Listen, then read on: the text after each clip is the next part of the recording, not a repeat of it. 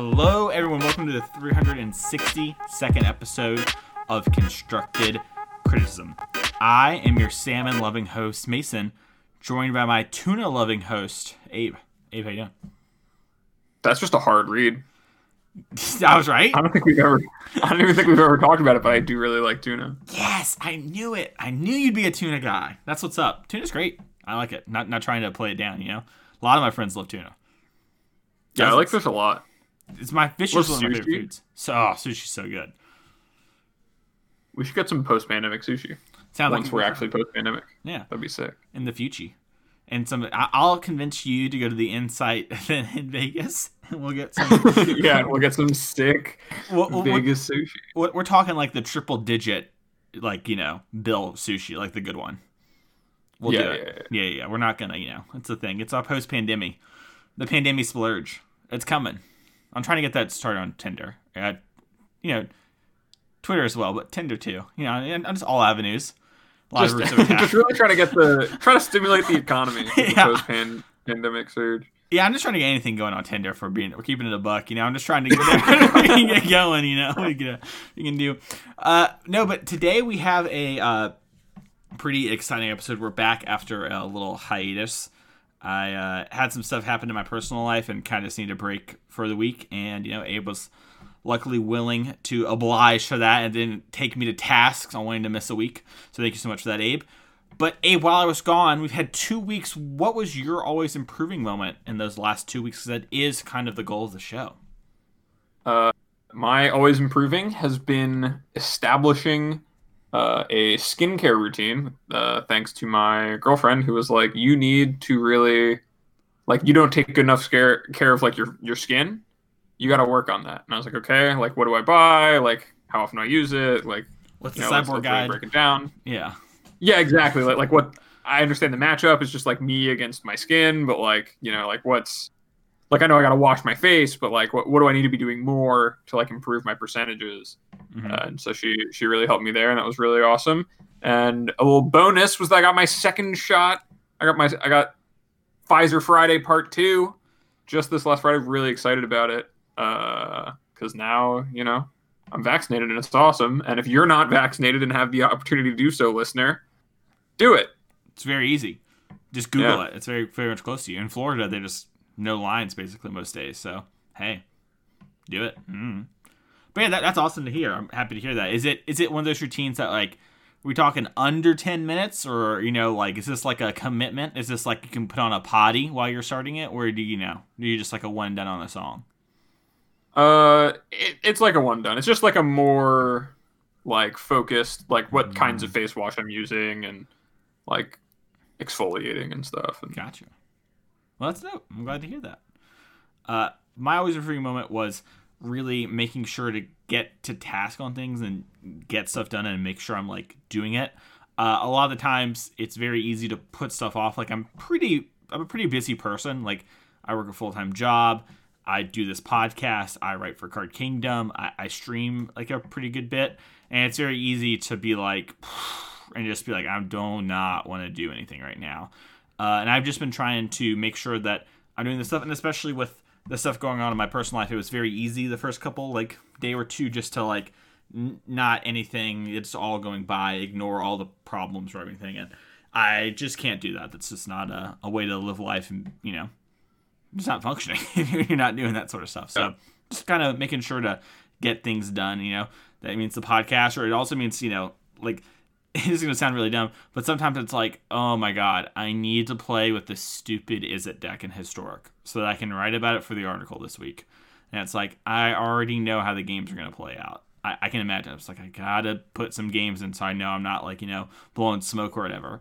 And uh, yeah, it's sometimes it's really hard to get yourself to do that. As my, as crazy as it might seem, it's like yeah, you just have to play Magic. It's it's a lot different uh, at a certain point, which is a weird thing I never thought I would say.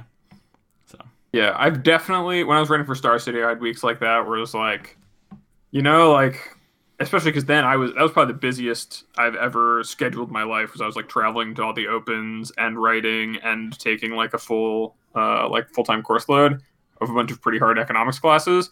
I was like, well, I've got a red eye out of Texas, and there's a then it snowed back home, so I can't actually get home immediately. So I'm gonna have to miss class. So I'm doing my classwork and writing this article, and I guess I'm gonna write it on mono red, like Chainwhirler did well at this event. I'm just gonna like, uh, you know, like play a game of Moto on the like or two of Moto on the airport, uh, like Wi-Fi, and like get through it. But it's like you just really, you really have to t- get there and like tell yourself you're doing it and force yourself to do it. It's like a real act of perseverance to to get through uh, like what is really work sometimes when it comes to playing magic or even just doing mundane things, especially when you have things going on in your personal life. It can be so exhausting, but putting one foot in front of the other and getting it done is really uh, really admirable and a really good skill to uh, to make sure that you you foster in yourself. Yeah, it'd be easy if I could just play and I didn't have to think critically about the games.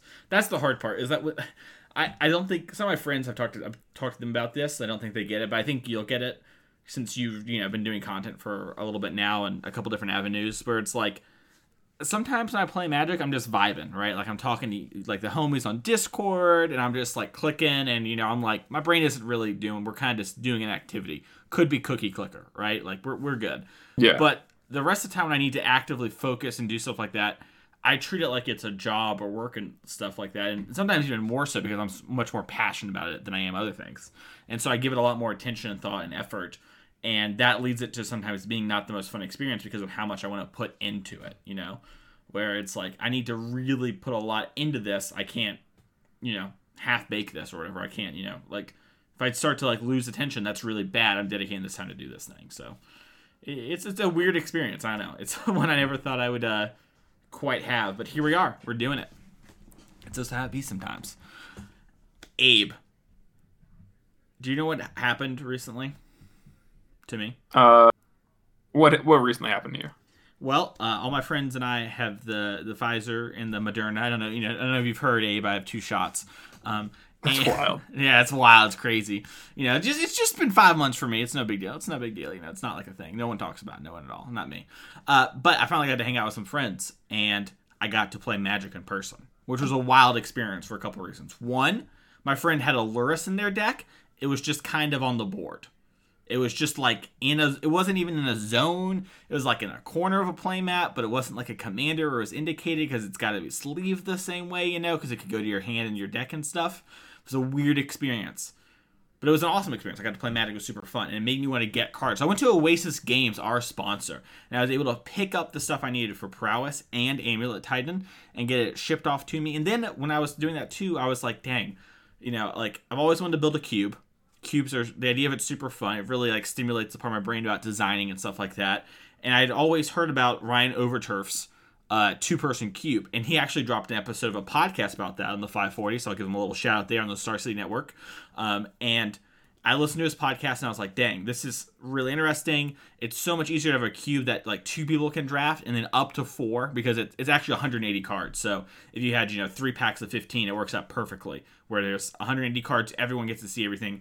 I want to build a cube and I want to be able to like play this cube with my friends, whatever, because you know you got to stay in small circles as a group still, even with the the vaccine and whatnot. And I want to have like you know a two person cube so I can sit down and play a friend, and it's also something I can bring to an event. I think it'll be a lot of fun to have. So I built the cube, ordered the cards on Friday, and I actually was sleeving them up right before we started the show. So I went to Oasis Games and got all that. And I mean, it was like three days, Abe. It was so quick. And you can get all those cards as well very quickly using code would that be good at checkout to get 4% off every order? And you can use the code ccmtg for your first order to get 15% off which is a huge massive savings. If you make a big order like that I, if it was my first time ordering from them i would have saved about $50 so it's a pretty crazy experience. See that's crazy to me mason because i actually also just went to Oasis Games and went and did something that you advised me to do several episodes ago, which is make sure I get my cards for after the pandemic because I was like, man, I just got my second shot. It feels real. I've got a headache. I want to do something, but not something really intense because I, you know, have a headache. my Spicer simulating so, the coronavirus. I feel like I'm dying. exactly. So I'm gonna go get uh, I'm gonna go get my retail therapy on, and I went down to Oasis Game as, as well and capitalized as my first time shopping there on the CCMTG code for some monster savings on all of the standard cards I could see myself needing for eternal formats or for, you know, post rotation SCG opens. Just I just got all the hits and it was crazy. They had it all in stock. It was very easy. It took me like an hour to make sure I had everything. And most of that was me organizing, knowing what I needed. Uh, otherwise, it's just clicks and we were good. So, you know, that's really awesome. Also, if you're not someone who really cares about paper cards, because, you know, you don't, you can go over to Grey Viking Games and get a bunch of cool stuff over there. I know that there were secret lairs uh, a couple weeks ago that we talked about how you can get them. You can still get them. You can still get those codes from them over Grey Viking Games using code CCMTG at checkout for 10% off uh, of your cosmetic or promo pack or FNM code order.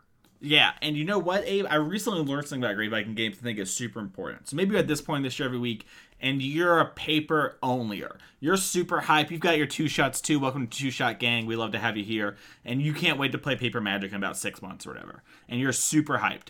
And you've bought some secret lairs, but you don't play Arena. You don't have any friends that play Arena. Your friends have taste. They only play Legacy, Modern, the good formats.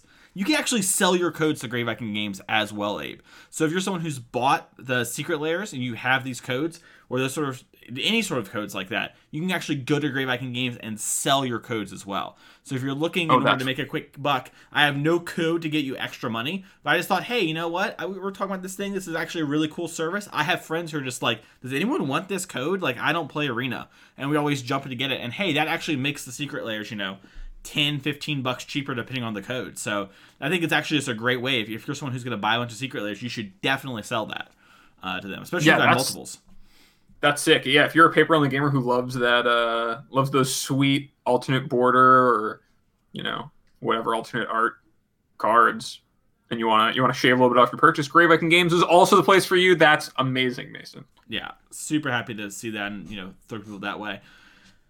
Abe, this is normally the part of the show where we bring up the Patreon question, which is the last way to support the show over at patreon.com slash ccmtg. But the Patreon question was so interesting and good and worthy of being a main topic that we just decided to spin it into the main one. But you had this great idea, Abe, for something to kind of do as a little bit of a fun exercise and something that we are kind of both passionate about. And hopefully, the listeners will like. Uh, brought on by Modern Horizon 2's announcement of cards. So, Abe, what's this idea you sort of had? So, uh, something that a lot of listeners might not know is that both Mason and I have a love for the design of Magic. Uh, and so I thought it'd be fun to, you know, take a little bit of time, throw brainstorm a bit, and come up with like a card that we think would be really cool to see in Modern Horizons 2, uh, and just talk about them and like you know what goes on and how you came to that and the evaluation of them, and just you know talk about cards we think would be awesome to see in a set that is so unique and that it's printed directly to the power level of Modern, uh, and kind of just slot into places where uh, the modern format, you know, like want to wants to see something new explored or has like a, a missing link or something. So I was like, why not just both throw a little card at the wall, talk about them? I think it would be fun, and I think that you know, if you're a listener and you don't care and you hate it, that you can, um, I don't know, let us know that or tough through and skip the main topic yeah, it'll, uh, it'll, be like ten minutes. You can like skip, maybe last. I don't know. Skip, skip yeah. or maybe give it a shot, and then let us know on Twitter something whose card you think is cooler and you'd like more. Like, or if you think that we're crazy whack jobs for ever designing a card that would ever be that good or bad, we just don't know anything. Let us know that too. Like, why not? All I know is so. this, Abe, is that before Modern Horizons was announced, I told a WotC staff about my idea for Force of Negate, which is Force of Negate, Force of Negation, but my version was way worse than the one they printed. So mine was three mana, you lost a life, and it did an exile. So you know it was like whoa.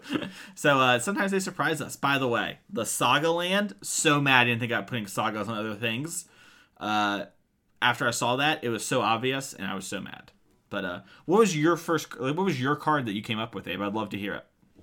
So my card, uh, my, my process was actually this mm-hmm. morning. I was like in bed and I was getting up. I was making some breakfast. I was like, dude, like I said this thing last night that we should like make cards, and I have no idea where I'm starting. So I was just thinking, like, man, like what are things I want to see in modern? And I remembered that playing Affinity was one of my favorite things to do, but then they banned Mox Opal. Mhm. And the deck got a lot worse. But also, not only did they ban Mox Opal, I remember playing against traditional Affinity when I was playing a Mono Red Arclight Phoenix deck with Lava Dart in it, and was like, you just can't. Lava Dart's like the best, the best card, like one of the best cards in one of the best decks right now. You just can't really play, uh, Signal like. Affinity. yeah. Yeah, you just can't play those cards unless you're just going to draw Ravager every game, uh, or like, and you can't really play like Overseer. There's just a lot of things you can't do anymore. A lot of those cards are kind of phased out and invalidated. So I was like, what if I just designed a card that fit in with that? So that being said, my card is a one mana one two artifact creature. Note how it does not get lava darted. it does not. No, Uh, it does not. And Well, it has does, monstrous.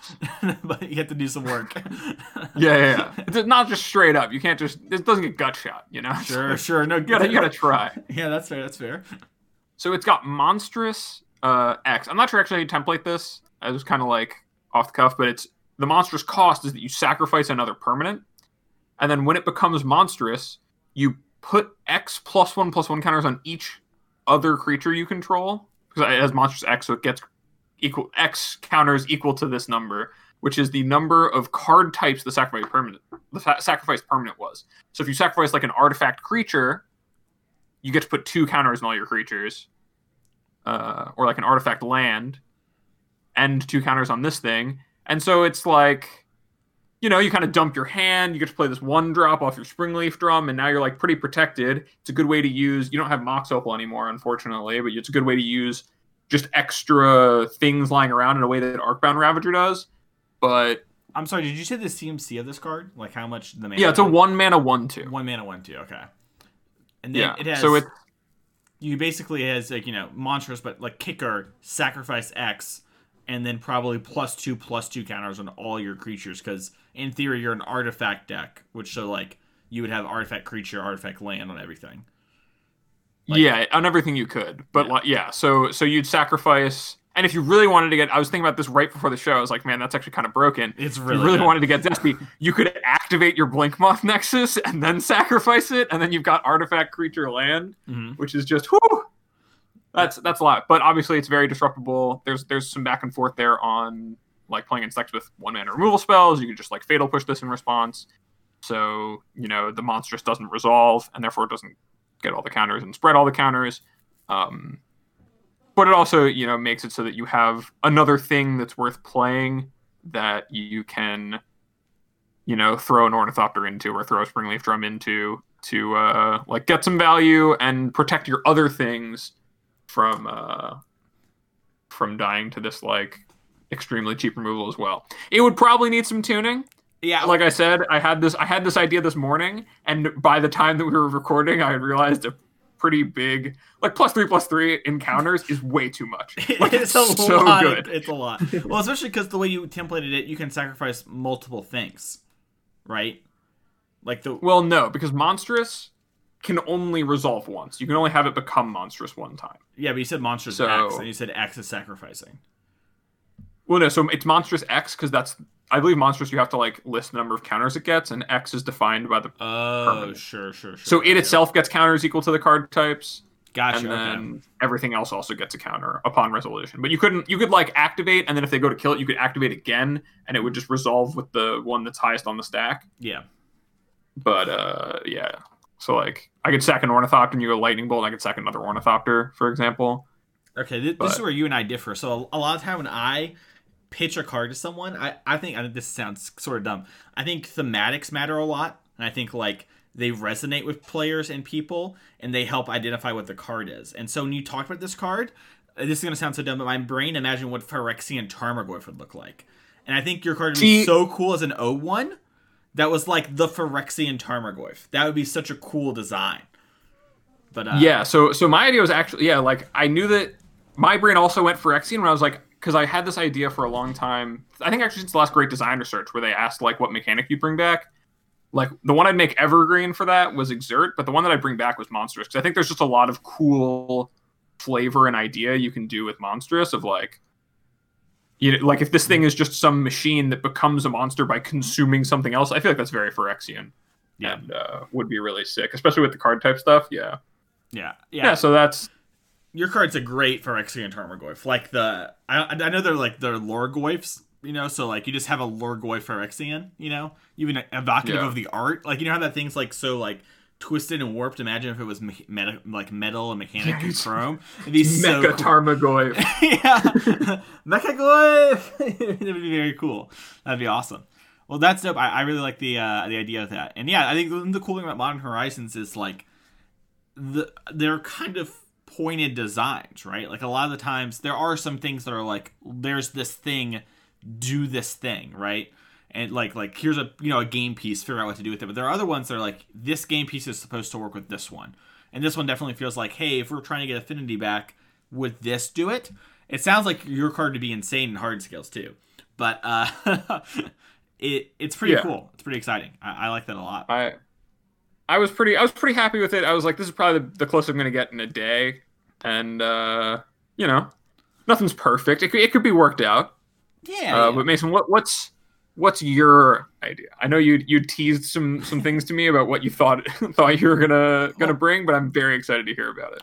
well this is so you know uh i've been thinking about this like as a like a thing that i had for a while and when you were like do you want to do this i'm like yeah i've already thought of my card i, I made it a long time ago for modern horizons 2 and so I, i'm ready so when the first horizons came around you know i, I was like you know I, kind of, thought like the force in the gate was a cool idea that'd be awesome one to do whatever and then shortly after the release of modern horizons 1 i was like could you do multicolor forces like is that a thing that is doable, right?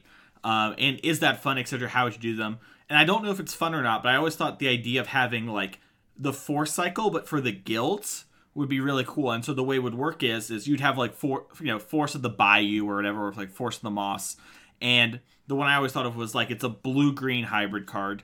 Uh, sorry, blue and a green card, and it'd be like four blue green. And if you pitch a blue card, you counter target spell unless its controller pays three if you pitch a green card, you blossoming defense, so plus two, plus two, and hexproof to your creature. And if you cast the card, it does both, right? So it's kind of it would be a card to kind of win a stack fight, but it can do multiple things in your hand as a force. And obviously, those two different cards are very powerful uh, in different scenarios, but they can also work together given the perfect opportunity, which I think creates some pretty interesting and exciting moments. And so that was sort of my card, is you know, two blue green. When you cast it, you can counter target spell unless controller pays three, and target creature gets plus two, plus two. And if you set, discard a blue card, you get the mana leak. Discard a green card, you get the blossoming defense. And that's kind of mine. So what do you think, Abe, as a multicolor force of will idea? I think that that concept is really cool, kind of like a split card of forces that's also just like a uh, just like a command of the colors on uh, on like the face value if you hard cast it. Yeah, like fuse cards, kind of, right? Like, like it's yeah. it's a little weird how you would template it to work, but you could do it for sure. Yeah, that's for someone. That's someone else's job. Yeah, exactly. I'm, I'm pitching how you ideas. how you word that. Yeah, I'm pitching ideas, blue cards and green cards. That's right. But like, what happens? if You pitch a blue green card. Do you get both anyway? Like, that's an interesting question that I. uh, that that so I, I thought about that and I figured that yes, that's what would happen, uh, because I figured the way the card would be templated is like you may cast this spell if you do exile by exiling a card. If it's blue, you get this. If you get green, get this. So it'd be like you know you get both by exiling a blue green card, which you know Yeah. would make the spell free or whatever. But I also don't know how much like is. I think it's really hard to actually use both those modes together at the same time. So if you did use them for free, that would probably be really powerful. But I think being able to use either half of it would be cool. I think it's also a cool way to get more forces into those colors, right? Because you could play that card like the fear is actually that you could play it as a uh, blue force of will, right? Or a blue mana leak or whatever. That's like free. You know, like you're just a blue deck. Like I'm an Izzet deck that just gets free mana leak if I'm willing to discard a card because you know maybe that's stronger than force of negation in a lot of contexts. Um, Yeah. but Yeah, that is kind of concerning to me that like in in uh, other formats or even in modern that you'd get like a pitch this card and a blue card mana leak in like you know like you could play that in maybe not like storm but like in some other proactive combo deck Yeah, probably not too hard. But if you gave it the force negation clause, you can only do that on your opponent's turn. Yeah, you Uh, probably would. That I mean, all the, all the modern era forces Yeah. have that, so just probably put something like that on there. I've also thought about making it so you like have to pitch a, a blue green card, and then you pick the mode you want. You know, so like if you hard cast, it, you get both, but if you pitch like you know your Ice Fang Coatl, it uh you pick a mode and you get that one for free. But I think if you did that because you're pitching gold cards, which are you know supposed to be stronger, you would need the modes on it to be stronger. But uh, you know that's kind of a more of like what are our bigger goals about like power level and stuff like that. But for trying to figure out how Yeah. to do a multicolored force, I think it's a really interesting idea that has a lot of different avenues to go down. Yeah, that's definitely a concept that I had never considered, but like now that you're talking to me about it, I'm like, wow, that could like be kind of cool. It's really dangerous because it's free spells, but like it is very cool if if it like works. Mhm. Uh, and I also thought that it's kind of funny to me that the modes you chose are very similar to like how I envision people wanting to play Quandrix Command, where it's like I'm gonna like I'm gonna like remand your thing ish and like put some counters on my creature. Uh, especially now that I know that you had this design like I had it for two years. kind of floating around in your head, yeah, for Yeah, yeah, much yeah. longer than Quandrix Command has been around. yeah, I actually have a tweet uh, from back probably like a month before or a month after Modern Horizons came out, uh, and I was like, "Hey, like, I had this idea. Here's the blue green one. Do you guys have like what would you do for the other colors? Because it kind of became like, and I kind of put like, don't worry about power level. I'm just kind of curious what people would say.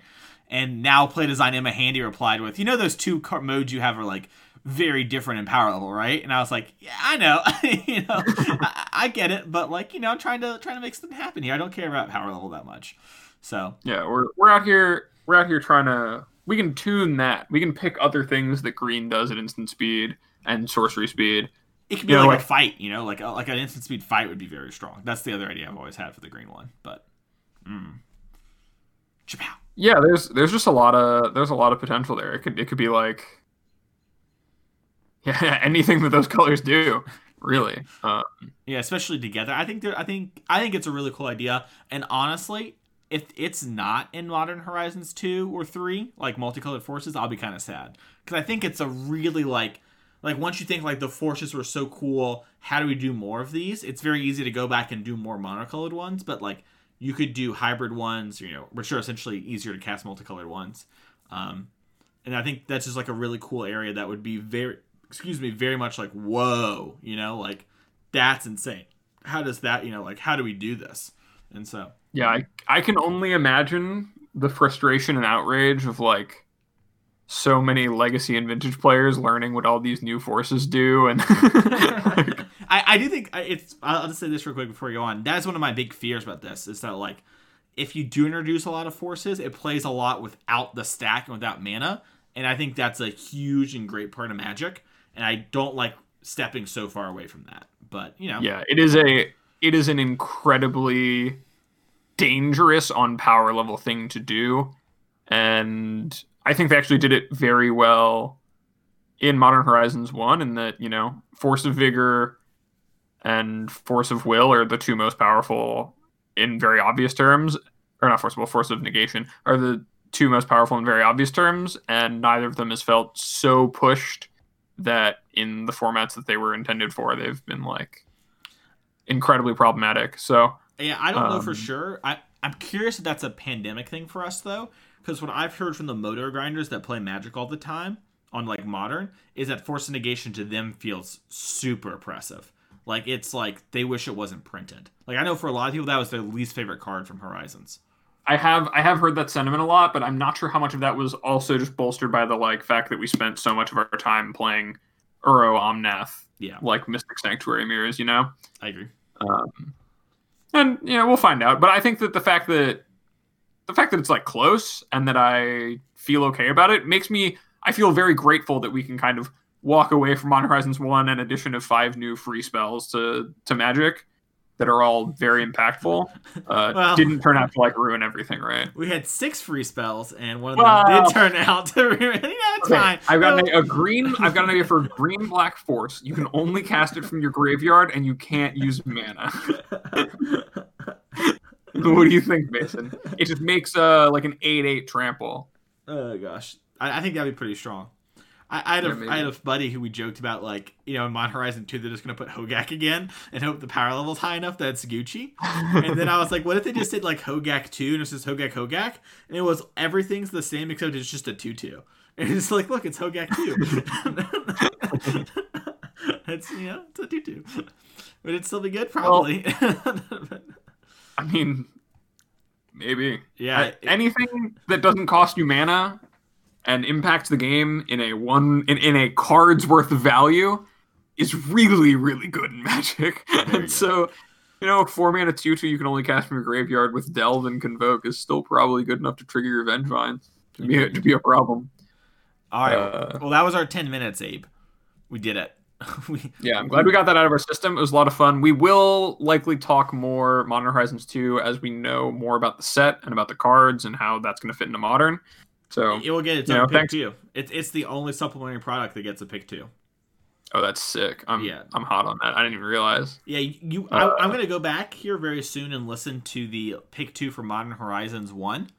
Um, but it was very long because you know we, at the time we had three people as the hosts of the show of CC, Yeah. and uh, there's a lot to talk about. Uh, and I know that we missed on some of those really hard. I know we hit on some of them really hard, so I'm excited to go back. Like I remember being going to bat for Urza and getting like really, you know, and I was like, no, I think it's really good. Uh, but I know we definitely like everyone but Trey missed on Hogak, and you know, da da da da. So it's gonna be a fun time.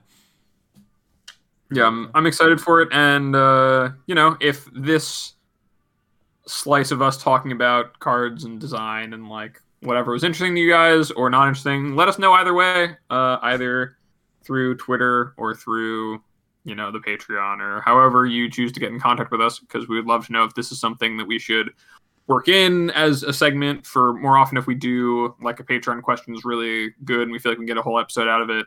Um, to bring to you and if this is something you want or if you want something completely different or none of it uh, it really helps us when you give us your feedback so thanks a lot for bearing with us on this and now we get to we get to tell everyone what this amazing patreon question is mason Yeah, so the the Patreon question was from Adrian, and the original question was, as a competitive player, how do you watch streams to learn? Um, and I think that that's you know a, a great question because obviously sometimes we watch streams just to chill, right? Like like you know even Magic streams, whatever, we're just kind of vibing or whatever. You know, like I don't go to Misplaced Ginger's Twitch channel to learn. You know, I just go there to vibe. And so I uh, I I think there's a lot to it, and you know just beyond that topic in general, how do you like research about things and learn about things in general? So, you know, when it comes to other ways of magic, so like we talk about like streams, content, deck lists, etc. Uh, we're gonna kind of talk about that stuff today, but I think we should tackle the you know the original part of the Patreon question first, and how do we learn from streams? And Abe, if you don't mind, I'll uh, I'll take the lead here on this first part. oh please go ahead So when it comes to learning from streams in general, the main thing that I try to do, uh, if I'm in like learning mode, is put aside all my biases. So a lot of the time, I already have thoughts and opinions about stuff because I'm very plugged into Magic and it's a very big part of my life. It's very rare that I'm watching something and I don't already have an opinion on it, right? Um, it's just not a normal experience, especially for standard and historic. And so if I'm watching, you know, a, a Twitch stream, I'll try to put aside my biases and be like, okay, this person is saying they're playing this because they think it's good, not because it's fun or whatever, but like they're wanting to think this deck is good.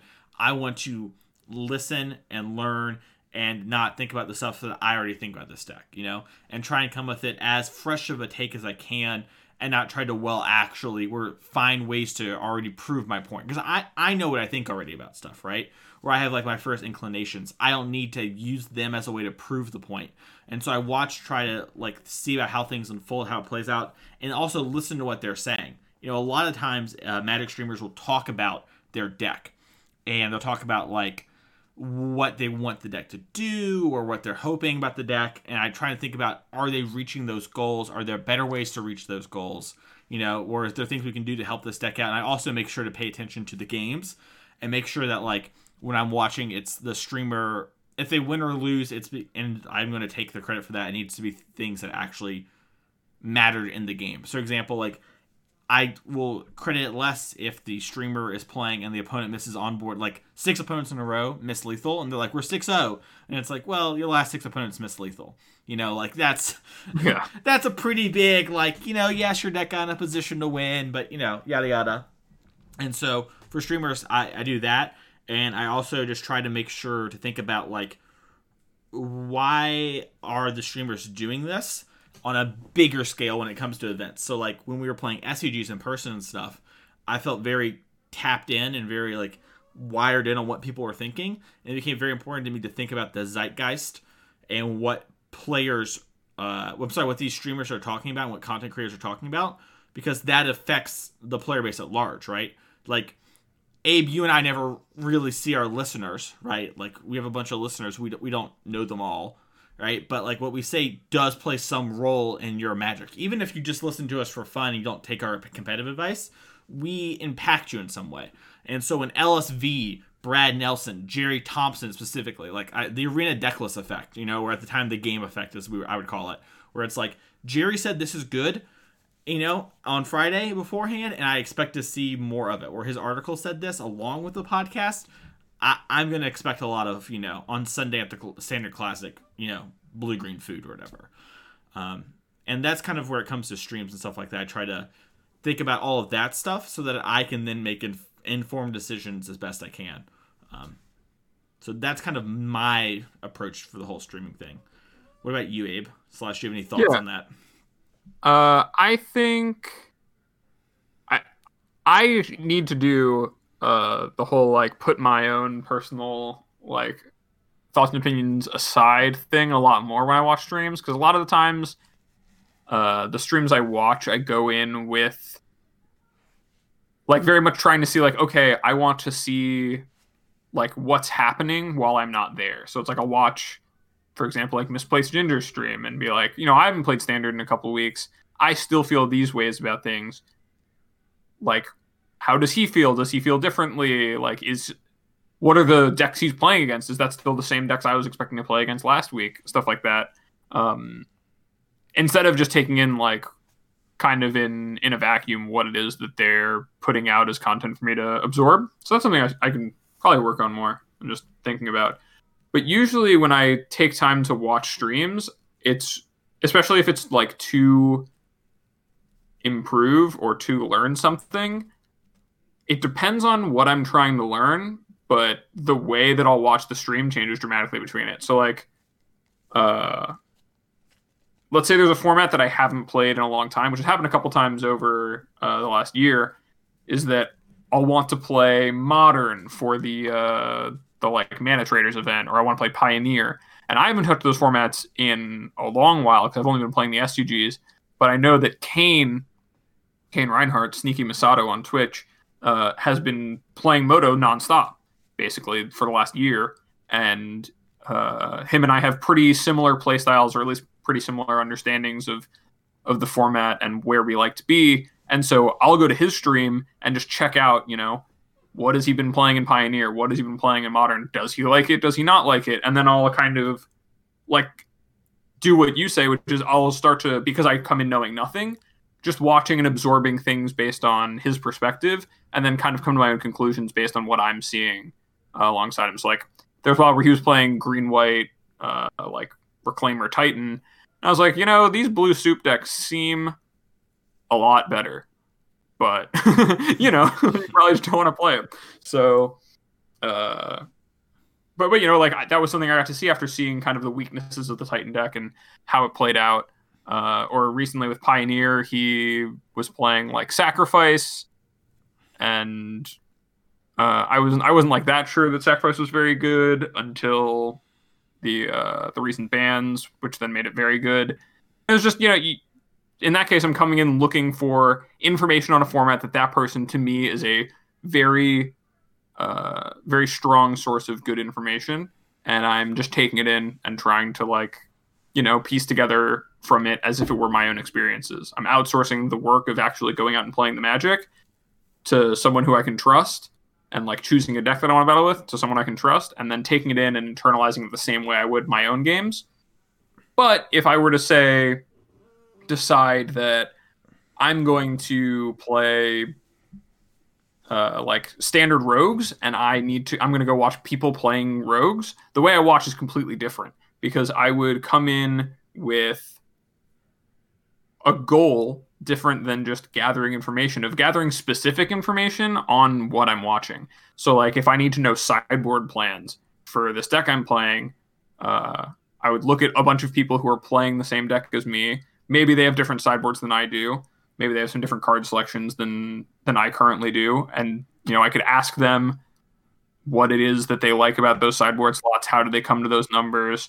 Why do they sideboard the way they do? Or just go through a, a like uh, the video and like pause on the times where they sideboard and go back and listen and see if they say something about it or if they don't say anything about it kind of look at the way they play the game once they've sideboarded to see how they're choosing to play it out if that's the same way i would approach the matchup or not and really start breaking it down much further once i know that i'm looking for something a lot smaller. Like the the more specific the topic you're trying to understand and the more specific thing you're trying to learn uh, the more that I suggest like kind of taking it out of like a live experience and going in and breaking down the videos from streams because you can get so much more done and so much more efficiently and that's like usually how when it comes to like picking a deck and kind of mastering it quickly which i've had to do before um i think most recently was like the last invitational where i didn't have time to play much pioneer because the format was new and just watched like todd anderson's vods of him like going back to back in top eights of uh, Pioneer PTQs on on Magic Online, and just like watched the VOD, saw he was sideboarding, listened to see how he was talking about the matchups, watched the games, tried to see if if there was anything there that said, you know, oh, there's this deck that actually I think will beat, you know, the the mono green deck or mm-hmm. whatever. Um, but yeah, like coming in with knowledge of what you want to learn makes it pretty different. But in general, if you want to learn from watching something, uh, just take it in and like really pay attention to all the things that are happening. Like pay attention to the hands that people are keeping or not keeping. And if you disagree because you're kind of basing it against your own opinions, ask the person why. If it's a streamer who, you know, has chat open and is talking, uh, if it's a VOD, like you know, maybe ask someone else who you can trust or reach out on Twitter. I'm sure that most content creators just love that stuff. So, um, yeah, when it comes to streams in particular, I think that's yeah. most of what I do. Yeah, I, I think it is also it is very important, like you said. Like I tried to give like a broad general example where like I'm coming in dry basically, um, but with the intent of like, hey, I plan to learn, or whatever, you know, where like I'm, I'm focused on not kind of just vibing, you know, for lack of a better term, uh, but yeah, I think having a plan and goals and what you're trying to achieve, as we talked about so much on this show, is so important. It makes the process so much easier. Um, so I would say to keep that stuff in mind. When it comes to other content, I'm curious because I don't think you and I have really talked about this a lot, despite it being a thing that I know we both have kind of done. Decklist dumps is one of the things we wrote down here for trying to like learn about and do. And how do you approach decklist dumps? Because I'm gonna be honest, a lot of times I just kind of look through them. I read them. If I'm playing an SCG or something that weekend, I'll make sure to read all the deck lists and look at all the sideboard cards and like try to pay attention to trends. Excuse me, trends or whatever. And I'll try to make sure that like, oh, like is this some tech I should be doing or whatever. But for the most part, I kind of just look through them, and I don't try to lean too much into it because deck list dumps are so broad and it's so easy to get in a deck list dump. You know, like specifically leagues. Yeah. So what what do you what do you think about deck list dumps? So this might just be wisdom that's from another time, but back when they used to give us even more decks than they do now for Magic Online, all they give us just right? all, of, all of the decks that, that 5 uh, you could learn so much by just sitting there and trying to figure out. You'd like see a card that you didn't understand, like why it was in the sideboard, and you'd sit there and figure out why it was in the sideboard, and you would just learn so much about what that person thinks about like the metagame or a matchup. And uh, I think I guess the most recent time that this came up for for me and like using the skill and really just going through a deck dump was an article I wrote for Star City about the like the modern medic like modern as a format and how like even more than I think the times it was just like KCI and like humans and Phoenix were like the best decks. And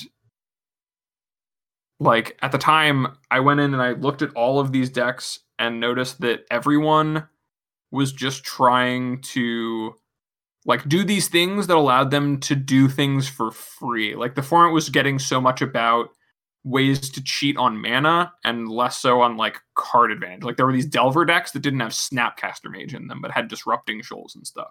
So it was like wild to me to see that.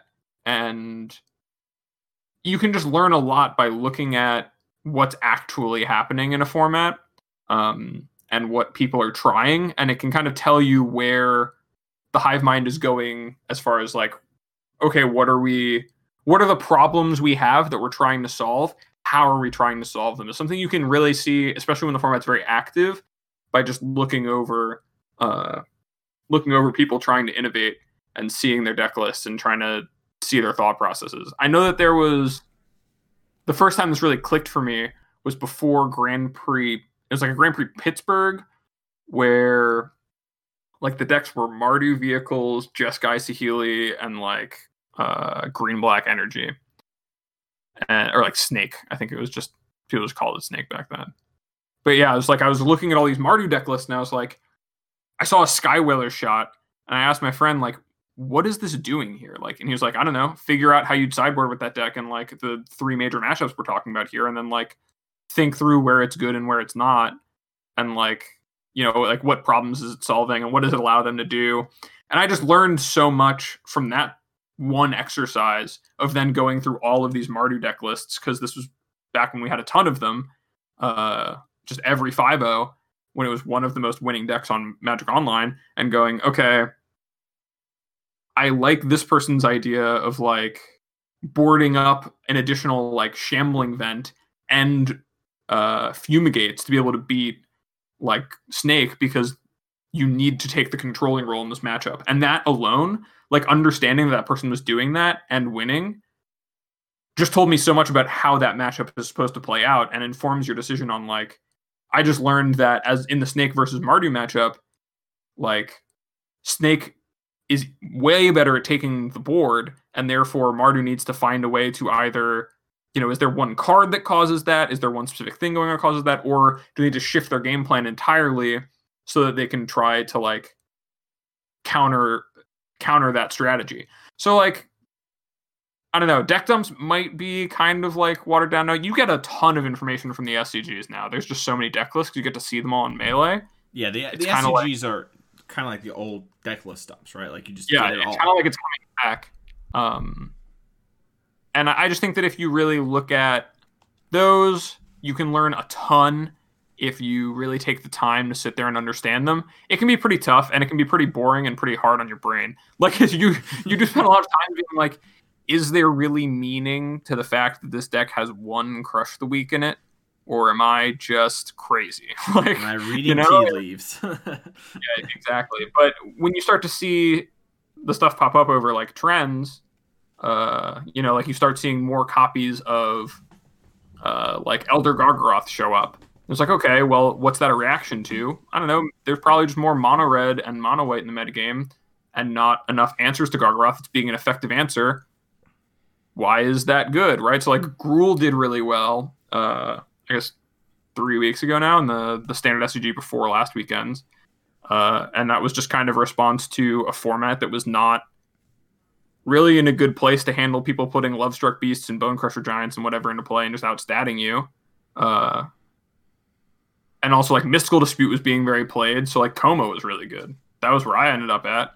And uh i ended up going like 7-2 in that in that scg in part because i was one of many people who correctly identified that having gargaroth and Koma and just huge haymakers like that was where you needed to be in the current stage of the way people were building their decks because most people were just copying uh, like Sultai lists they saw or just playing mono red or copying the one Temur list that was floating around from MODO the week prior. And you can just learn a lot from that. I, I think that if you like really take the time to see how a bunch of people who are putting their brain to work trying to solve the problem and see their thought process you it makes it easier for you to you know shortcut towards solving the problem yourself in your own creative way and maybe finding the the best solution Okay, awesome. Yeah, I definitely I do a little deck list dumping for articles a lot of the time, like uh, just kind of scouring like what are these decks all playing, so you know that like the a to fi- help find a list for the article, but b also like when I'm talking about it, it's not like yeah these people normally play Crush the Weak, and it's like yeah this one person did, but no one else did, you know, and so you know like making sure that's accurate. But yeah, that that's fair. I think there's a lot of truth to that, and I think when we get more paper events, I will probably use the the melee events uh, a lot more. It's kind of my guess um, about that. When it comes when it comes to content in general, how much like Magic podcasts and stuff do you listen to out of curiosity? Because I don't actually think I know the answer to that, or I don't remember it if I do. Uh, i listen to actually next to no podcasts i read most of the uh, i read all of your articles at card kingdom or i at least Let's click go. on them Uh, and I do try to read the stuff on Star City um, that is relevant to me. I'll usually let a backlog build up and then like get back to it. It's usually pretty light reading these days. Uh, there's just not as much to talk about, but uh, you know, or, or sometimes people put out like huge written things. I love written content, honestly. It's kind of like I'm kind of a boomer in that regard. I love to read it because I can like go back over it or like really take the time to understand it and like see it all. Podcast can be kind of tough because I'll just get so sucked into the conversation that I'll kind of forget why I was there sometimes. And when it comes to me like doing my research for magic and like knowing trying to like learn something or know something, I just enjoy it too much sometimes when it comes Sure. to listening. Like it's it's just it, it's like candy for my brain, but it's like healthy candy. I don't know how to say it. It's like Yeah, yeah, it's like, really like salads with salad dressing, but you know the salad dressing kind of bad for you because like really like I don't know. it's like the worst part of the salad by a lot. yeah, exactly. But like you like it, so yeah. So it like really it, it's the dressing on my salad of content consumption is to listen to podcasts. okay. All right. Well, let's talk about written content. Then we'll end up on we'll end on podcasts here.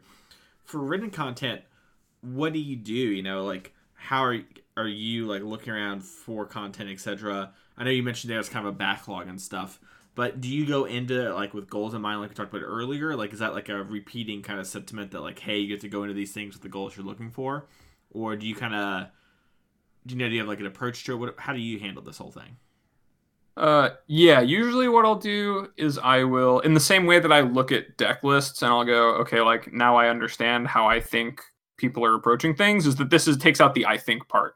Is I can go and read, you know, a nice clean, uh, two thousand word piece about the cards that come in and out of the mono red deck in every matchup, and then I know or I can and I can try to figure out like why is Monored doing these things or what matchups is it good in or bad in. Like I just get to know all of those things very quickly. Um and you know if there are two different people who write about the same deck, like maybe they differ, you can learn something about the different schools of thought of playing some of the popular decks. I know that when I posted my Temur uh like sideboard guide and deck list earlier uh, I guess like on Thursday before the SCGs, uh, I got a lot of people responding that they just didn't know. Like Temur was obviously very good, but they had a hard time figuring out how to sideboard with it because there really isn't a lot out there. Like not a lot of people have done a lot of intense like breakdowns. There's not an there's not an article for it on Star City in the last like two months. I don't think there's not. uh I had to go and find an old Haruya one from before Kaldheim, I think, and then kind of like look at what they were doing then, what cards they deemed like cuttable when Alrund's, or I guess knows when Kaldheim first started showing up because Alrund's Epiphany was in the deck,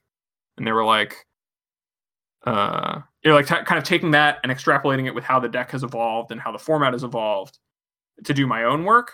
Uh, but it, it's really just about you know know what you're trying to learn and then find find and research on the stuff that you can. Uh, it, that, that's really like when it comes to doing your research for magic you have to know what it is you're researching to do good research and then when it comes to doing it make sure that you're getting it from sources that you trust and that you think have, you know, good input and don't be afraid to have two things that conflict because sometimes you'll you know see people who think one one way about something and another about another. And this happened more often with paper where some people would like one writer's take on like a deck and sideboard like them as a consequence. They'd like net deck their deck and their sideboard guide. But then like someone else would be playing i don't know like like maybe you net deck one Lotus Box members, uh, like like Urza deck, and then you net, deck another. If you can tell the difference between those, maybe there's some difference how they sideboard in some matchups because they think about them differently or approach them differently, and you know that's that matters because then you now know both things. You know, like this person thinks that's right, and the other person thinks the other thing's right. Now it's on you to decide how right are each of them. You know, they're probably both right some percent of the time can you synthesize that to something better for yourself? Do you like to play more in the patterns that, you know, one player likes than the other?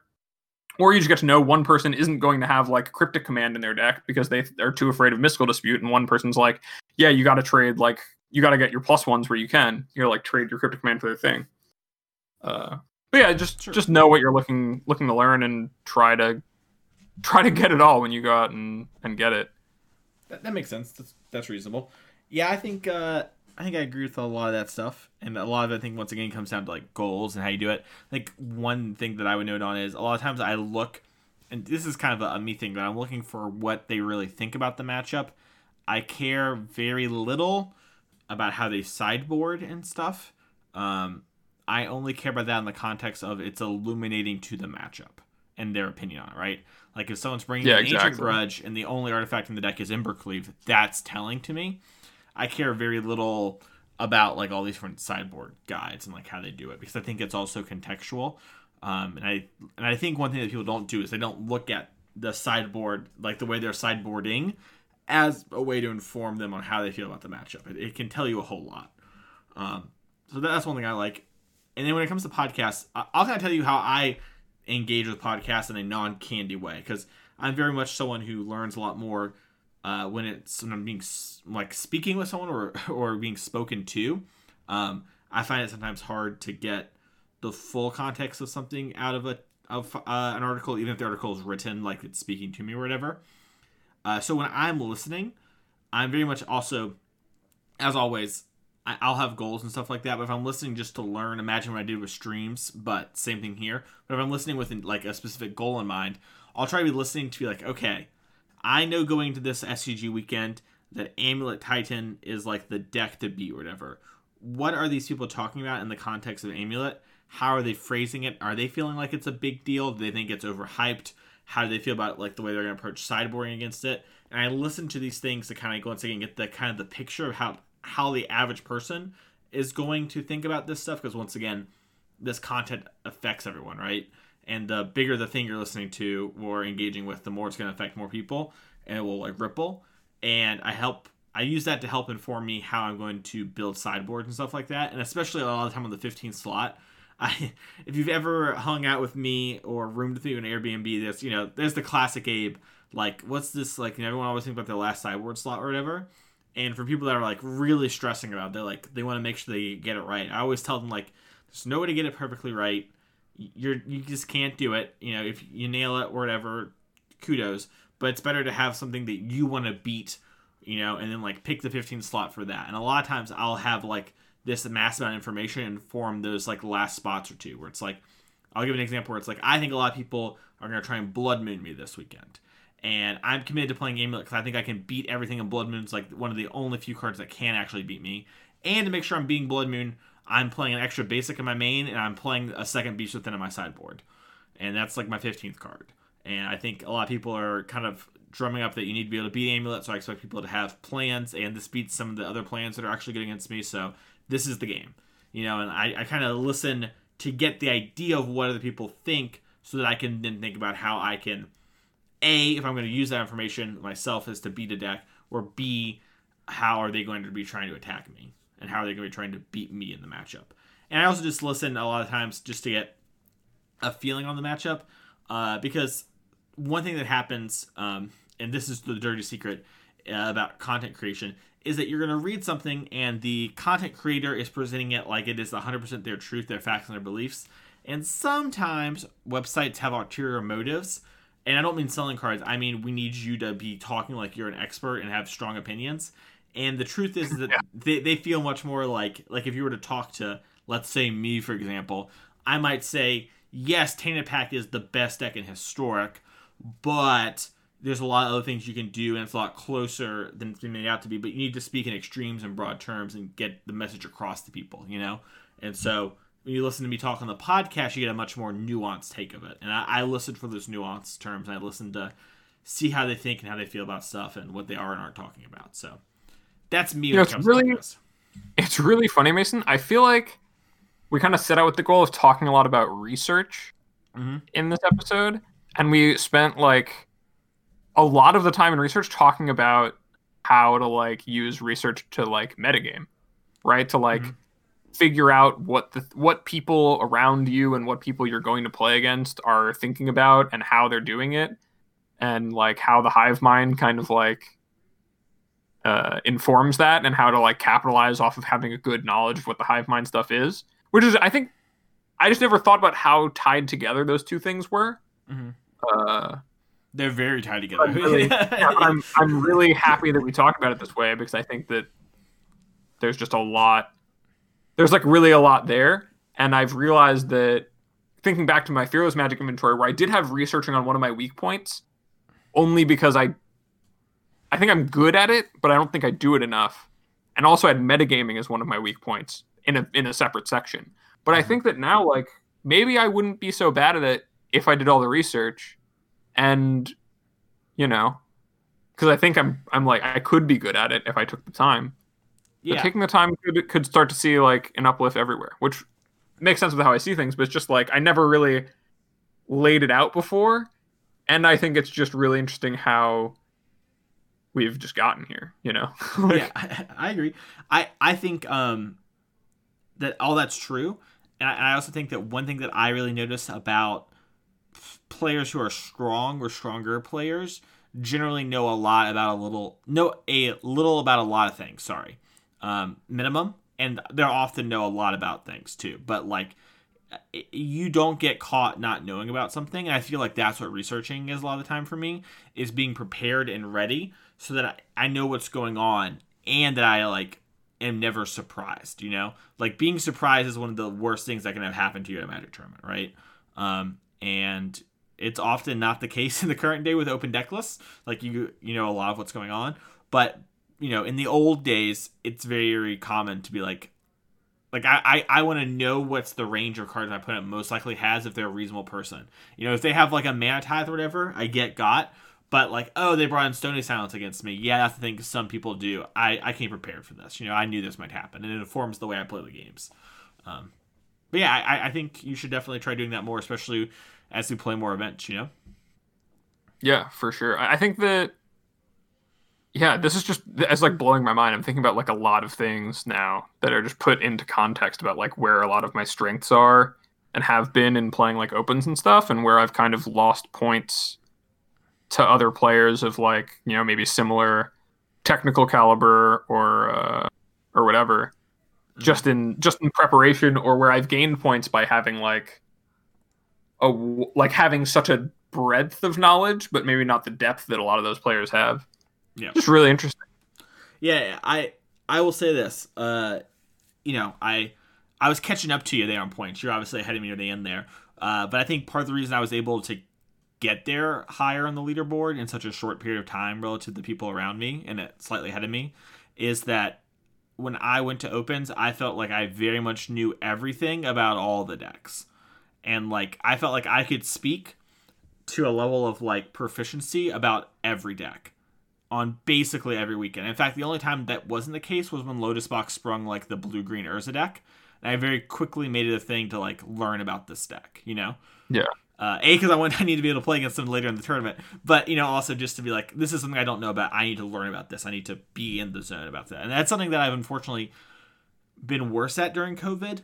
Um, you know, so but it's very much a thing where I think knowing a lot and being on top of things and listening and all that sort of stuff is a huge strength. Uh, assuming your your mechanics are tight, etc. So yeah, We'll just have to get back on it. That's why I've been playing. Uh, I don't know. I, I don't know if I told you this. I've been continuing the like random roll modern league stuff. oh, I didn't know you were doing that stuff. I played some black white smallpox the other day. I played some black green yawgmoth as well. Uh, I put that in paper the other you know, I'm really, I'm staying fresh. Yeah, I. It was funny. We played, you know, talk about paper. Played the Yawgmoth deck, and the one that my friend net decked online had a Fynn. The like turn your death touch guys into poison, and I was very much like, no idea. And I thought back to like if this was two years ago from now, I would know exactly why that Fynn's there. But I have zero clue, and I'm not figuring it out right now. It's go playing against humans. It's not for this matchup, you know.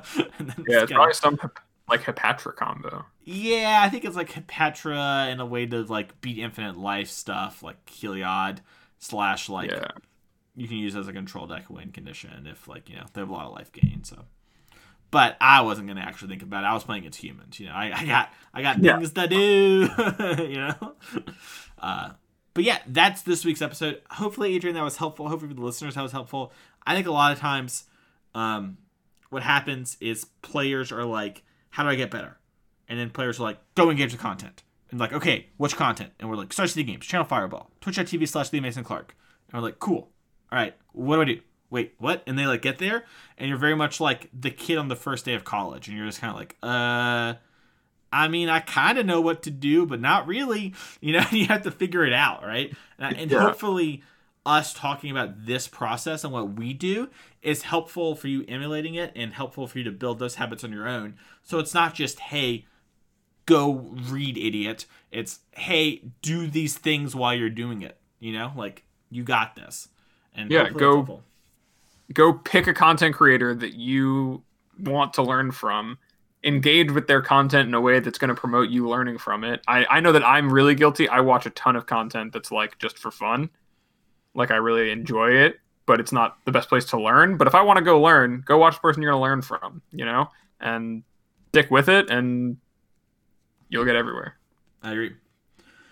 Thank you all so much for listening to this week's episode of Constructed Criticism.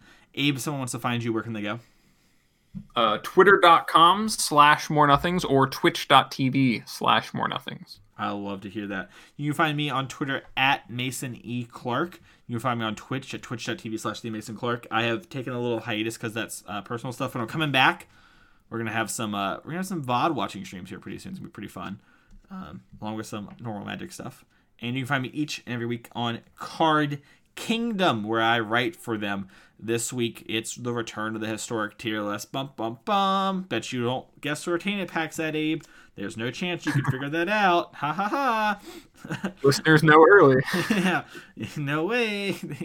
all right, thank you all so much for listening, and we'll see y'all next week for another episode of Constructed Criticism.